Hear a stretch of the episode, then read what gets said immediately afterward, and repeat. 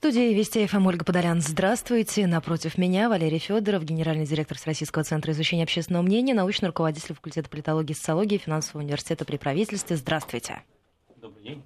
Так, сейчас мы вам немножко поправим микрофон, пока назовем координат нашего эфира. 5533 Вести, это наш СМС-портал, и плюс 7-900-370-63-63, это наш номер в WhatsApp. Задавайте ваши вопросы. Ну что, к 8 марта ВЦИОМ провел опрос, результаты которого удивили, да, потому что россияне рассказали, кто на самом деле в семье главный. Они рассказали, кто реально главный и кто должен быть главным. Вот, это не всегда совпадает. Ну, кстати, не первый раз мы этот опрос проводим, и поэтому имеем возможность сравнивать нынешние мнения и мнения, которые высказывались почти 10 лет назад. Довольно интересно. Это с 2009 годом, да, что сравнение? С 2009 годом, да. Вот, скажем, вопрос, а кто является главой вашей семьи? В 2009 году 34%, треть, нам сказала, что главы семьи нет. Важные решения принимаются совместно. Да, кстати, оговорка. Речь идет не только об официальной семье, где у обоих членов есть записи. Штамп в паспорте. Штамп в паспорте, да. Но и о парах, которые живут совместно, но при этом официально семьями не считаются. Так вот, 34% заявляли, что все важные решения принимаются совместно, главы семьи нет. Что с оставшимися?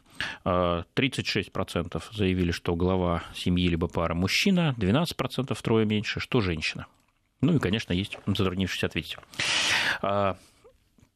10 лет спустя мы видим, что доля тех, кто не видит единого главы семьи, а заявляет, что все важные решения принимаются совместно, выросла более чем вдвое. 72% опрошенных сегодня, ну, не от всех граждан Российской Федерации, а от опрошенных. От опрошенных граждан Российской Федерации в возрасте 18 лет и старше, при этом либо женатых, либо проживающих вместе, либо просто встречающихся. Но они же не рассказывают, каким путем это равноправие добивается. Это мы сейчас посмотрим. Но важен, на мой взгляд, сам факт. 72%, то есть почти три четверти, говорят, что главы семьи больше нет. То есть патриархальная семья уже в прошлом. Ну, по крайней мере, на уровне декларации, заявлений, представлений. Практика, она всегда несколько отличается, насколько мы сейчас поймем. Ну, то есть в идеале люди хотели бы, чтобы было вот так. Ну, мы не спрашивали, как бы они хотели, мы спрашивали, а кто вот сейчас является главой вашей семьи. И 72% опрошенных сказали, что нет у них главы, а оставшиеся сказали 21% мужчина, 6% женщина. Ну, в общем, в общей сложности всего 27% вообще признают существование такой должности, что ли, или такого статуса, титула глава семьи. Мне кажется, это огромный шаг вперед к гендерному равенству. Уж не знаю, хорошо это или плохо, тут мнения могут расходиться.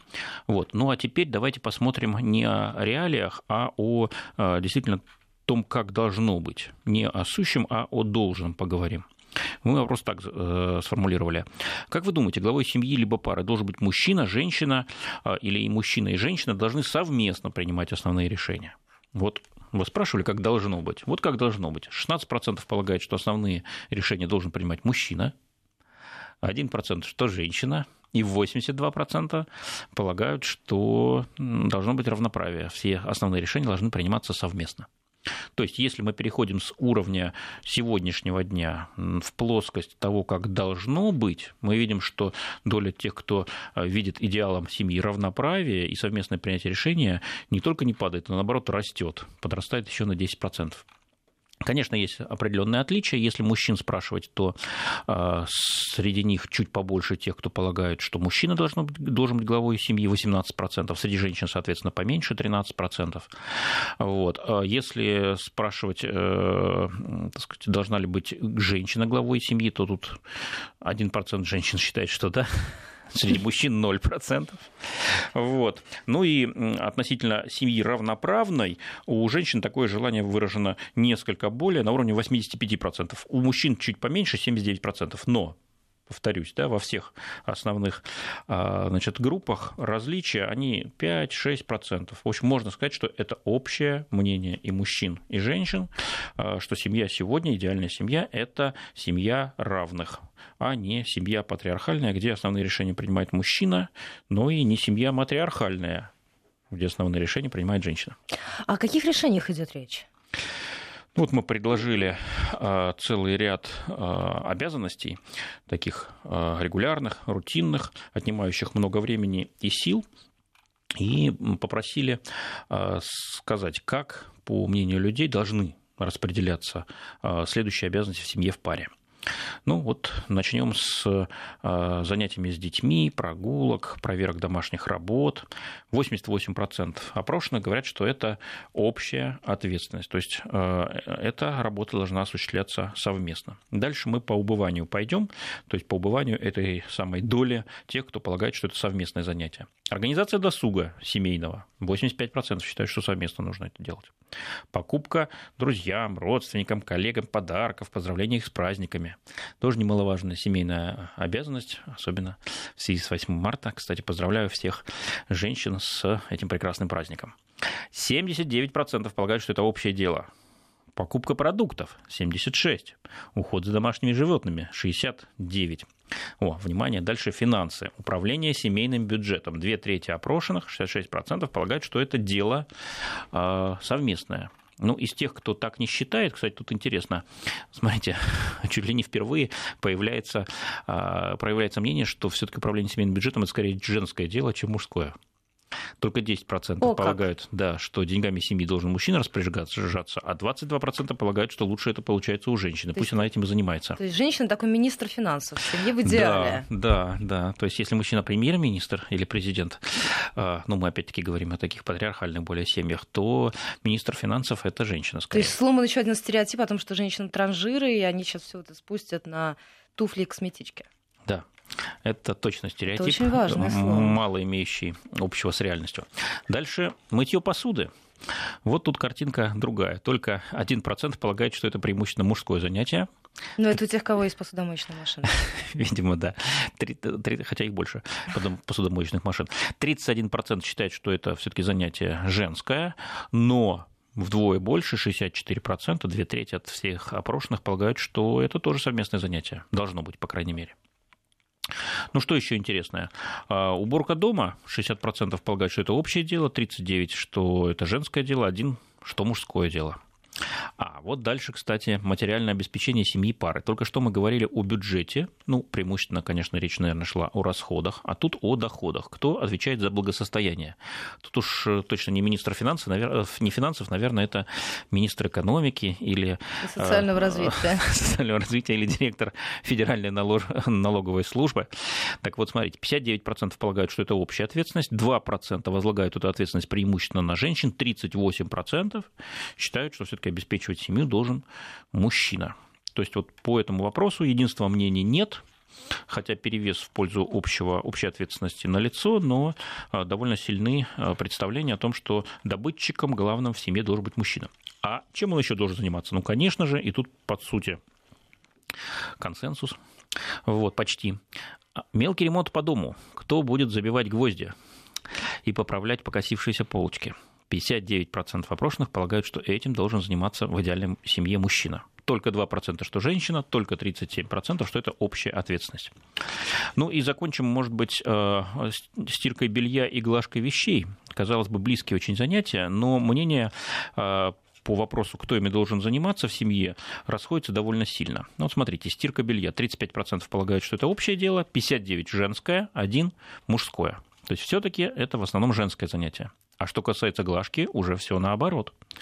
Только 48% полагают, что это общее занятие, 42%, что это занятие женское. То есть стирает женщина, а гладить должны и те, и другие, и мужчины, и женщины. То есть разделись, кто гладит мужские вещи, а кто женские. Еще раз назову координат нашего эфира: 553320 и +7 900 370 63 63. Слушатели уже пишут, что есть список того, что мужчина делать не должен, но об этом вы, насколько я понимаю, не спрашивали. Мы все предполагаем, можно косвенным образом понять. Если мужским делом стирку белья называют только 1%, значит, все-таки представления о том, что стирать белье он не должен, они достаточно распространены, хотя и не тотально. Вот, но опять-таки повторюсь, сейчас речь шла о должном, а не о сущем, да? То есть об идеальной семье. Давайте посмотрим, как реально в сегодняшних российских семьях, парах распределяются эти обязанности. И вот здесь у нас опять-таки есть возможность для сравнения. В 2011 году, 7 лет назад, мы опрос проводили и повторили в 2018, вот спустя, повторюсь, 7 лет. По каждой из вот этих вот семейных обязанностей мы вычислили так называемый индекс гендерного равенства. Что имеется в виду? Чем выше доля опрошенных говорят, что это в нашей семье совместная ответственность, тем выше этот индекс. Чем больше тех, кто говорит, что нет, этим у нас занимается мужчина или женщина, все равно, но не все вместе, тем этот индекс ниже. И вот давайте посмотрим, по каким из семейных обязанностей, сфер ответственности этот индекс лидирует. Организация досуга. 86 пунктов – это индекс гендерного равенства в этой части. Почти столько же, 85 пунктов – это покупка подарков и поздравления с праздниками. Дальше 84 пункта – покупка продуктов. Дальше материальное обеспечение – 80 пунктов. Управление бюджетом почти столько же – 79. Мытье посуды уже поменьше – 75. Занятия с детьми, прогулка, проверка домашней работы – 72.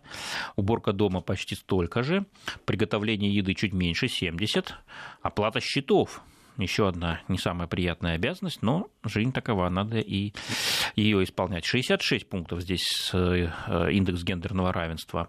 Уход за домашним животным 65, мелкий ремонт по дому 63, глажка вещей 60 и аутсайдер, самый низкий индекс гендерного равенства со стиркой белья. Только что я говорил, что это по-прежнему считается в основном женским занятием, и поэтому здесь индекс самый низший.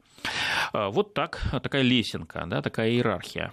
Значит, индекс гендерного равенства различается. Самое низкое значение 58, самое высокое 86 пунктов, но, в общем-то, 58 – это тоже очень немало. Это все говорит о том, что не только на уровне декларации, не только на уровне представлений, но и на уровне реалий, реального распределения обязанностей гендерное равенство у нас пробивает свою дорогу.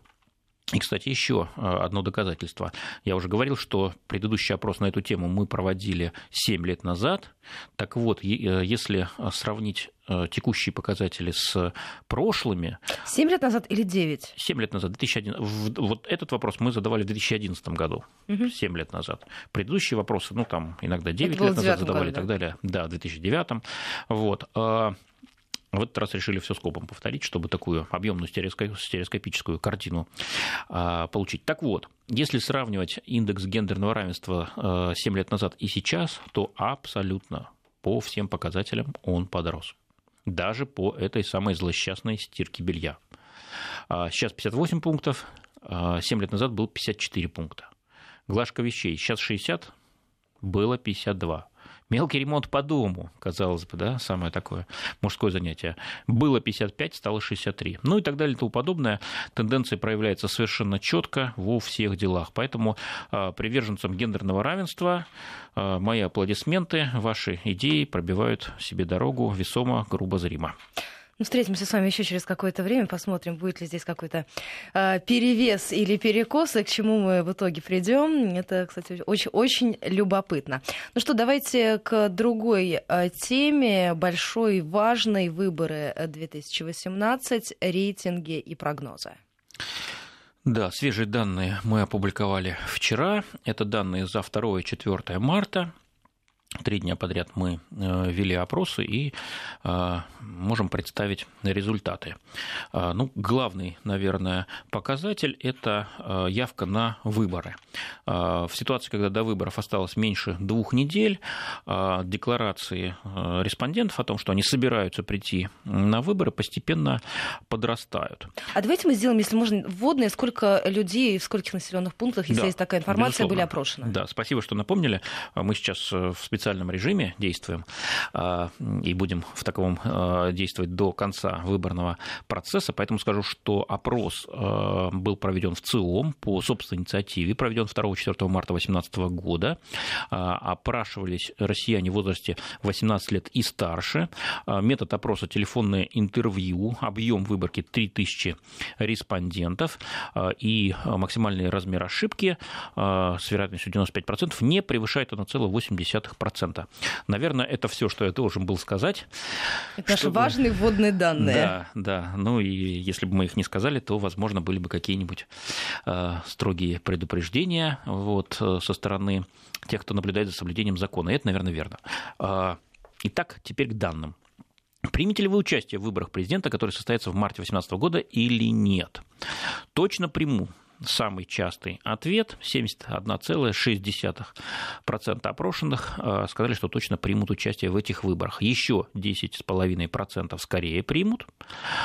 Скорее не примут 2,5%, точно не примут 4,5%, затруднились ответить 1%, и чуть больше 10% говорят, пока не определился, определюсь ближе к выборам. Что из этого следует? Следует ли, что явка на выборы будет 71,5%? Напомню, это цифра тех, кто сказал, что точно примут. Думаю, нет.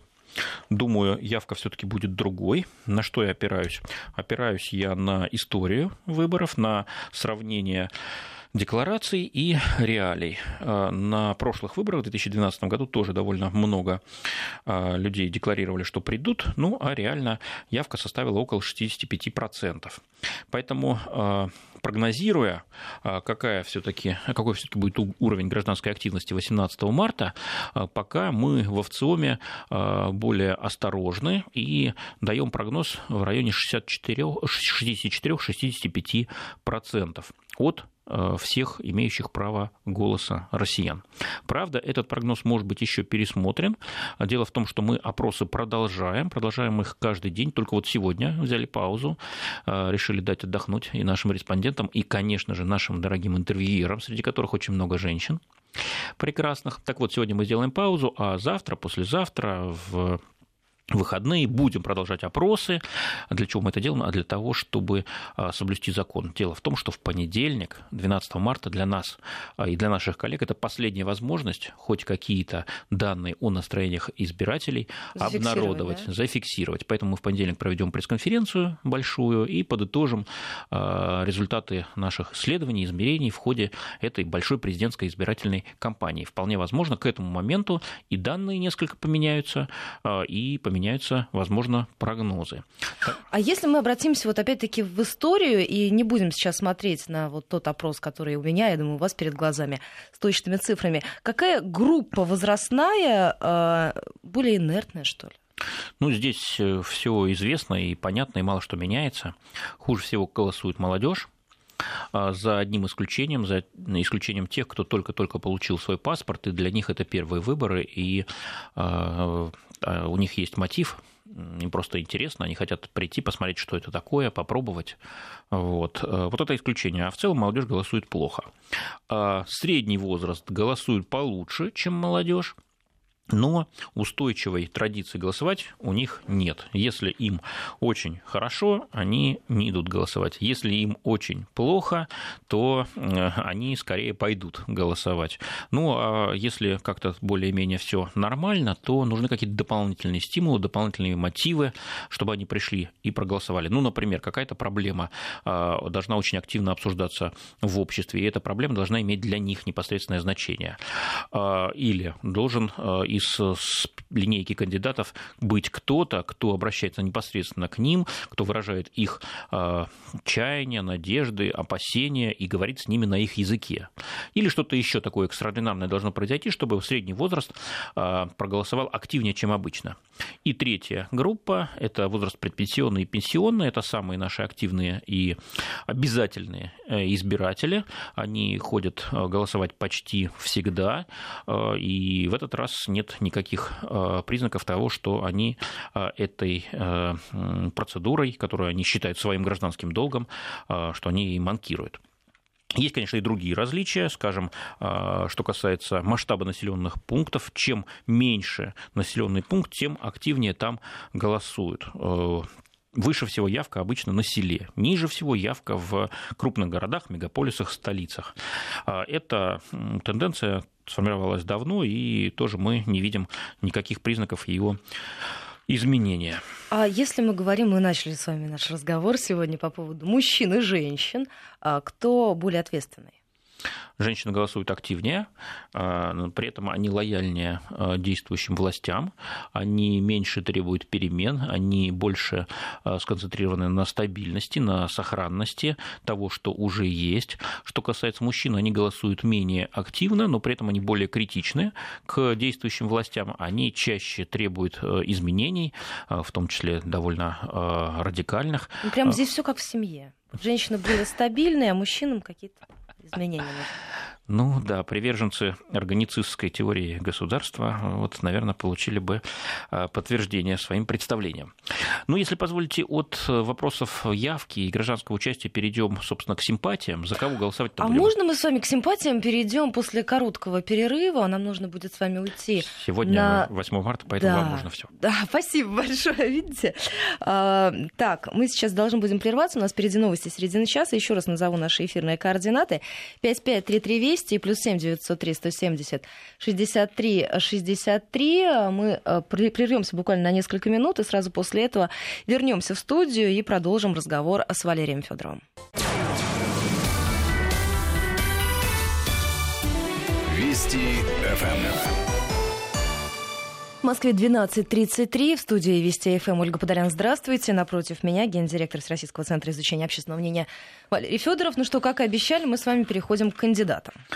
Да, по кандидатам особых сенсаций нет. Вот за весь период наблюдения довольно такая стабильная картина в высшей лиге, то есть с шансами на победу играет только один игрок в этот раз, это Владимир Путин, его уровень поддержки в довольно узком коридоре варьирует, ну вот, скажем, конец января 69,9% опрошенных намеревались за него проголосовать, 9-11 февраля 71,5%, 19-26 февраля 69,1%, и вот самые свежие данные, 2-4 марта 69,7% опрошенных декларируют намерение проголосовать за Путина.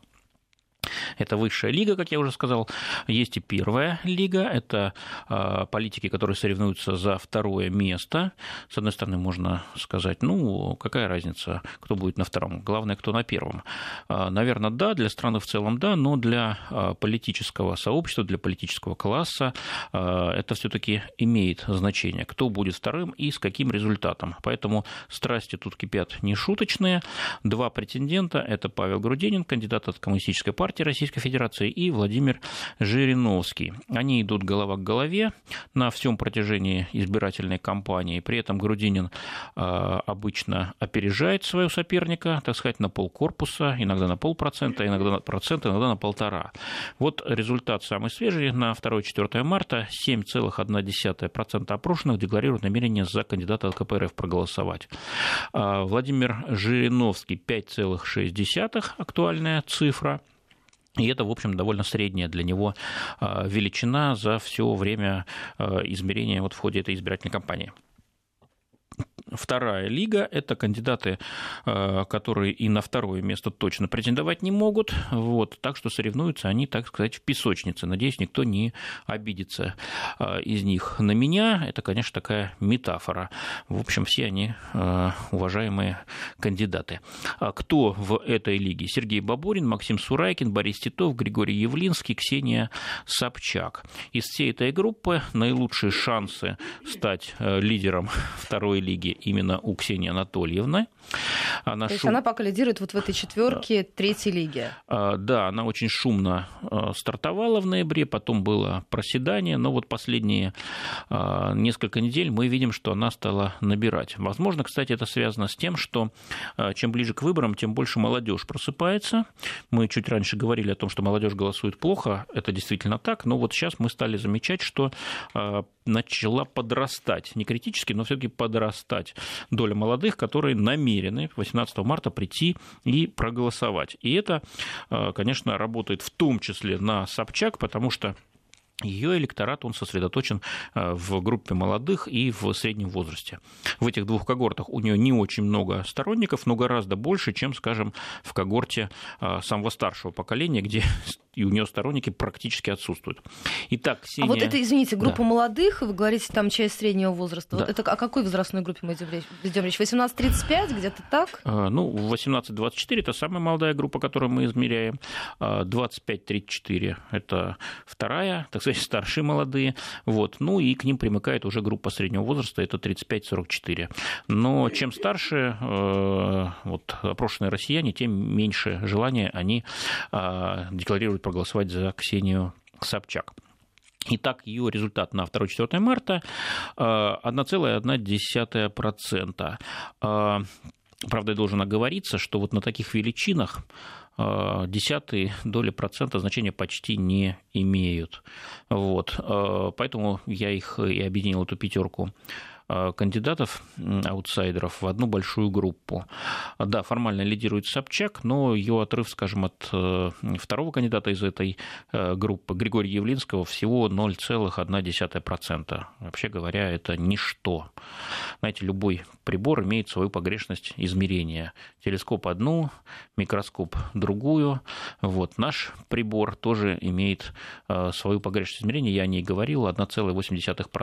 Поэтому вот все эти подвижки, все эти игры в песочнице, они, конечно, особого значения не имеют. Но будем честны и расскажем о всех цифрах, которые сейчас мы получили. 1,1% Собчак, 1% ровно Явлинский, Титов и Сурайкин по 0,3%, и замыкает этот ряд Сергей Бабурин с 0,2% опрошенных, намеренных проголосовать за него. Есть еще те, кто намерены прийти и испортить бюллетень, 0,6%.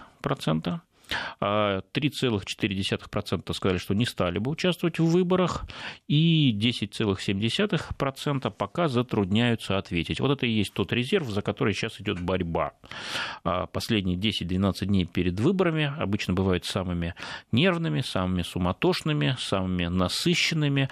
Все кандидаты стараются какие-то домашние заготовки сильные на это время подготовить, чтобы, так сказать, на финишной прямой сделать решительный рывок. А если ты и так впереди, чтобы сохранить лидерство, чтобы не дать никому тебя догнать. А за кого идет борьба? Конечно, не за преданных сторонников, не за приверженцев, которые давно уже определились и сделали выбор. В их случае единственный вопрос – это вообще пойти голосовать или просидеть дома, а может быть, на даче. Вот в этой связи к приверженцам на финальном этапе используются, так сказать, методы убеждения. Придите и поддержите своего кандидата, того, кого вы уважаете и кого поддерживаете, а не оставайтесь дома. Но есть и группа колеблющихся, группа тех, кто пока не определился, а может быть и определился, но нам не хочет говорить, по крайней мере.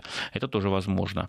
Вот в данном случае не очень большая эта группа, но важная. 11%. Куда она качнется, мы пока не знаем, можем только гадать, предсказывать. Ну, какие-то гипотезы, какие-то прогнозы на этот счет мы сделаем, как я уже говорил, в понедельник на нашей заключительной пресс-конференции. А скажите, вот этих людей, которые придут и испортят бюллетень, не стали бы участвовать в выборах, их стало меньше? Ну, обычно, или это такой стабильный процент? Обычно около 1%, плюс-минус. Вот. Мы последние годы не фиксируем какого-то роста большого. Вот сейчас, как я уже говорил, 0,6%. Вот. Что будет на самом деле? 1%, 1,2% мы не знаем, но в любом случае, как читать наши данные? 0,6%, если отбросить тех, кто не будет голосовать, и отбросить тех, кто затруднился, то они превращаются уже в примерно 1%. Вот, я думаю, на эту цифру испортивших бюллетень и надо ориентироваться при прогнозировании результатов голосования 18 марта. 553320 и +7 903 170 63 63 наши эфирные координаты. Ну что, давайте тогда еще к одной теме перейдем, и она тоже касается нас всех. Речь об образовании. 10 лет ЕГЭ. И вы задаетесь вопросом: экзамен принят? Да, 10 лет ЕГЭ. Мало кто этот праздник отмечает. Вот, но ну, мы... не скажите. Да? Ну, тогда вы первые. Знаете, я помню очень хорошо. Я была последним выпуском перед ЕГЭ в школе. А, вот так вот. Я очень сильно переживала, что у меня упадет ЕГЭ. Ну, в этот раз мы провели опрос по заказу Центра студенческих программ Российского Союза молодежи. Все-таки для молодежи этот вопрос самый важный, хотя и для родителей молодых людей тоже. И этот опрос для нас тоже юбилейный, потому что впервые мы про ЕГЭ спрашивали в июне 2008 года, а сейчас уже февраль 2018-го. 10 лет без малого прошло. Итак, известно ли нашим россиянам, респондентам о ЕГЭ? Известно очень хорошо, только 6% ничего не знают, 44% лично сталкивались с ЕГЭ, ну, либо сдавали, либо помогали, болели за тех, кто сдает, вот, либо с ужасом ждали результатов. И каждый второй знает о ЕГЭ только из СМИ, личного опыта или опыта близких людей пока не имел. Но в любом случае только 6% не знают, что такое ЕГЭ, то есть информированность очень высокая. В какой же ситуации приходилось сталкиваться? Ну, прежде всего, сдавали дети, внуки, так говорят 39% от тех, кто знает о ЕГЭ. Знают от родственников, знакомых, коллег, в том числе работающих в сфере образования, 19%. 15% опрошенных, попавших в нашу выборку, лично сдавали ЕГЭ. То есть пока опыт личной сдачи ЕГЭ есть у 15 примерно процентов россиян в возрасте 18 лет и старше. Это, в принципе, около 17 миллионов человек. Это достаточно серьезная цифра, нет? Да, ну, конечно, есть и учителя, репетиторы. Вот. А есть бабушки, дедушки. Бабушки, дедушки, да. Группа поддержки. Есть наблюдатели, организаторы, консультанты. В общем, вся страна почти вовлечена в этот масштабный процесс. Теперь, что еще важно? Мы не всегда... говорим о том, мы не всегда вспоминаем о том, что сам ЕГЭ за эти 10 лет довольно сильно трансформировался. Если сначала это были одни тесты, причем тесты не всегда самые удачные, вот, то с течением времени тестовая часть была из всех предметов ЕГЭ исключена, кроме иностранных языков. Это было следствие опыта, критики, демонстрации примеров, когда эти тесты не работают. И вот нынешний облик ЕГЭ довольно сильно отличается от того, как он задумывался 10 лет назад. Но вот выясняется, что 55% опрошенных только от наших интервьюеров узнали о том, что тестовая часть исключена. Что самое интересное, даже среди выпускников школ, сдававших ЕГЭ, то есть молодежь 18-29 лет, об этом впервые от нас узнали 38%. А родители тех детей, кто сдавал ЕГЭ, вообще только целых 49% впервые от наших интервьюеров об этом узнали. Ну, то есть ЕГЭ интересуемся, важно ЕГЭ. Вроде бы знаем, что это такое, но детали ускользают. А дьявол кроется в деталях, как мы знаем. Да, детали довольно важные. А можно мы к деталям сразу после короткого прогноза погоды и регионального блока, и буквально через несколько минут вернемся в студию, продолжим разговор с Валерием Федоровым. Еще раз назову наши эфирные координаты: 5533 Вести плюс 7 900 370 63 63. Присоединяйтесь, задавайте ваши вопросы. Скоро вернемся в программу. Вести ФМ.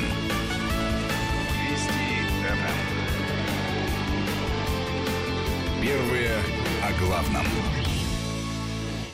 12 часов 48 минут в Москве. Возвращаемся в программу. Напротив меня гендиректор ВЦИОМ Валерий Федоров. Ну что, мы с вами остановились на узнавании ЕГЭ. Да, ну, много важных аспектов связано с ЕГЭ. Один из часто появляющихся в прессе – это подтасовка, мошенничество.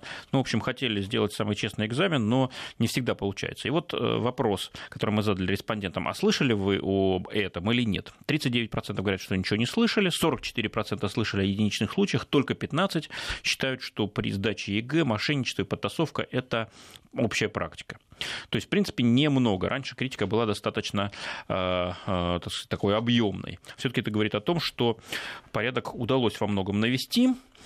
Мне кажется, просто многие лично столкнулись с тем, что дети стали поступать из регионов, и то, что раньше казалось чем-то нереальным. Это, на самом деле, главный аргумент был при вводе ЕГЭ.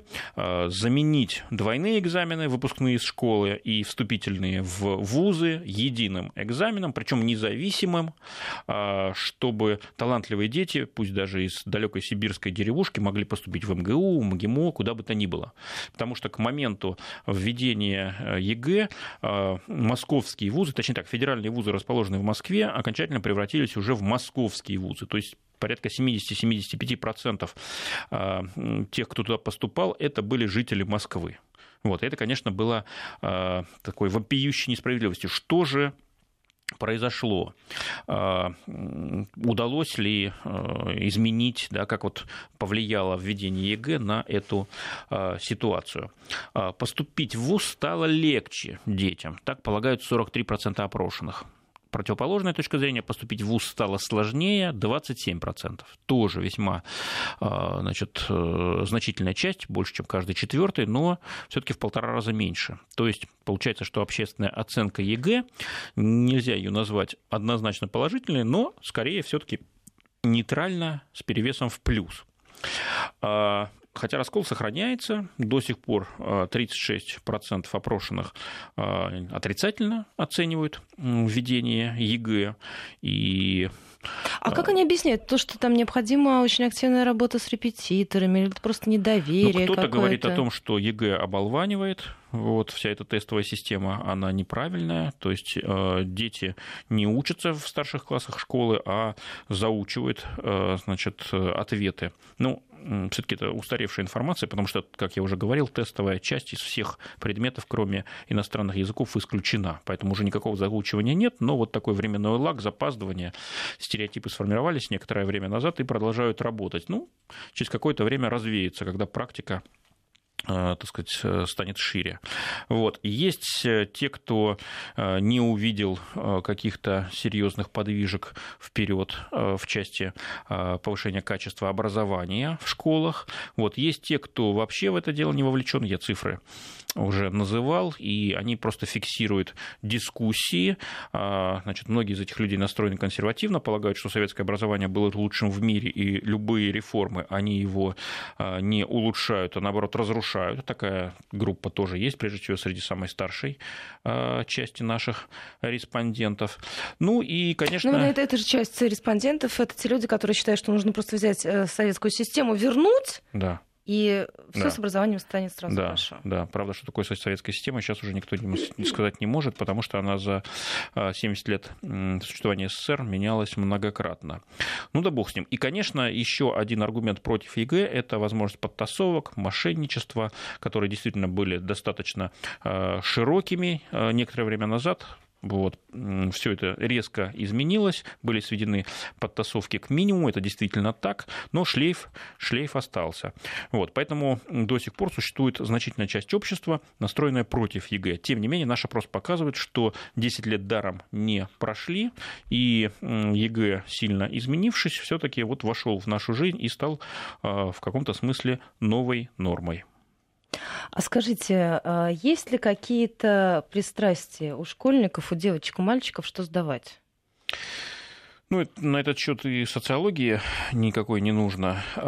Есть статистика по итогам сдачи ЕГЭ каждый год. Рособрнадзор, это государственная организация, которая отвечает за проведение ЕГЭ, публикует, кто какие экзамены выбрал.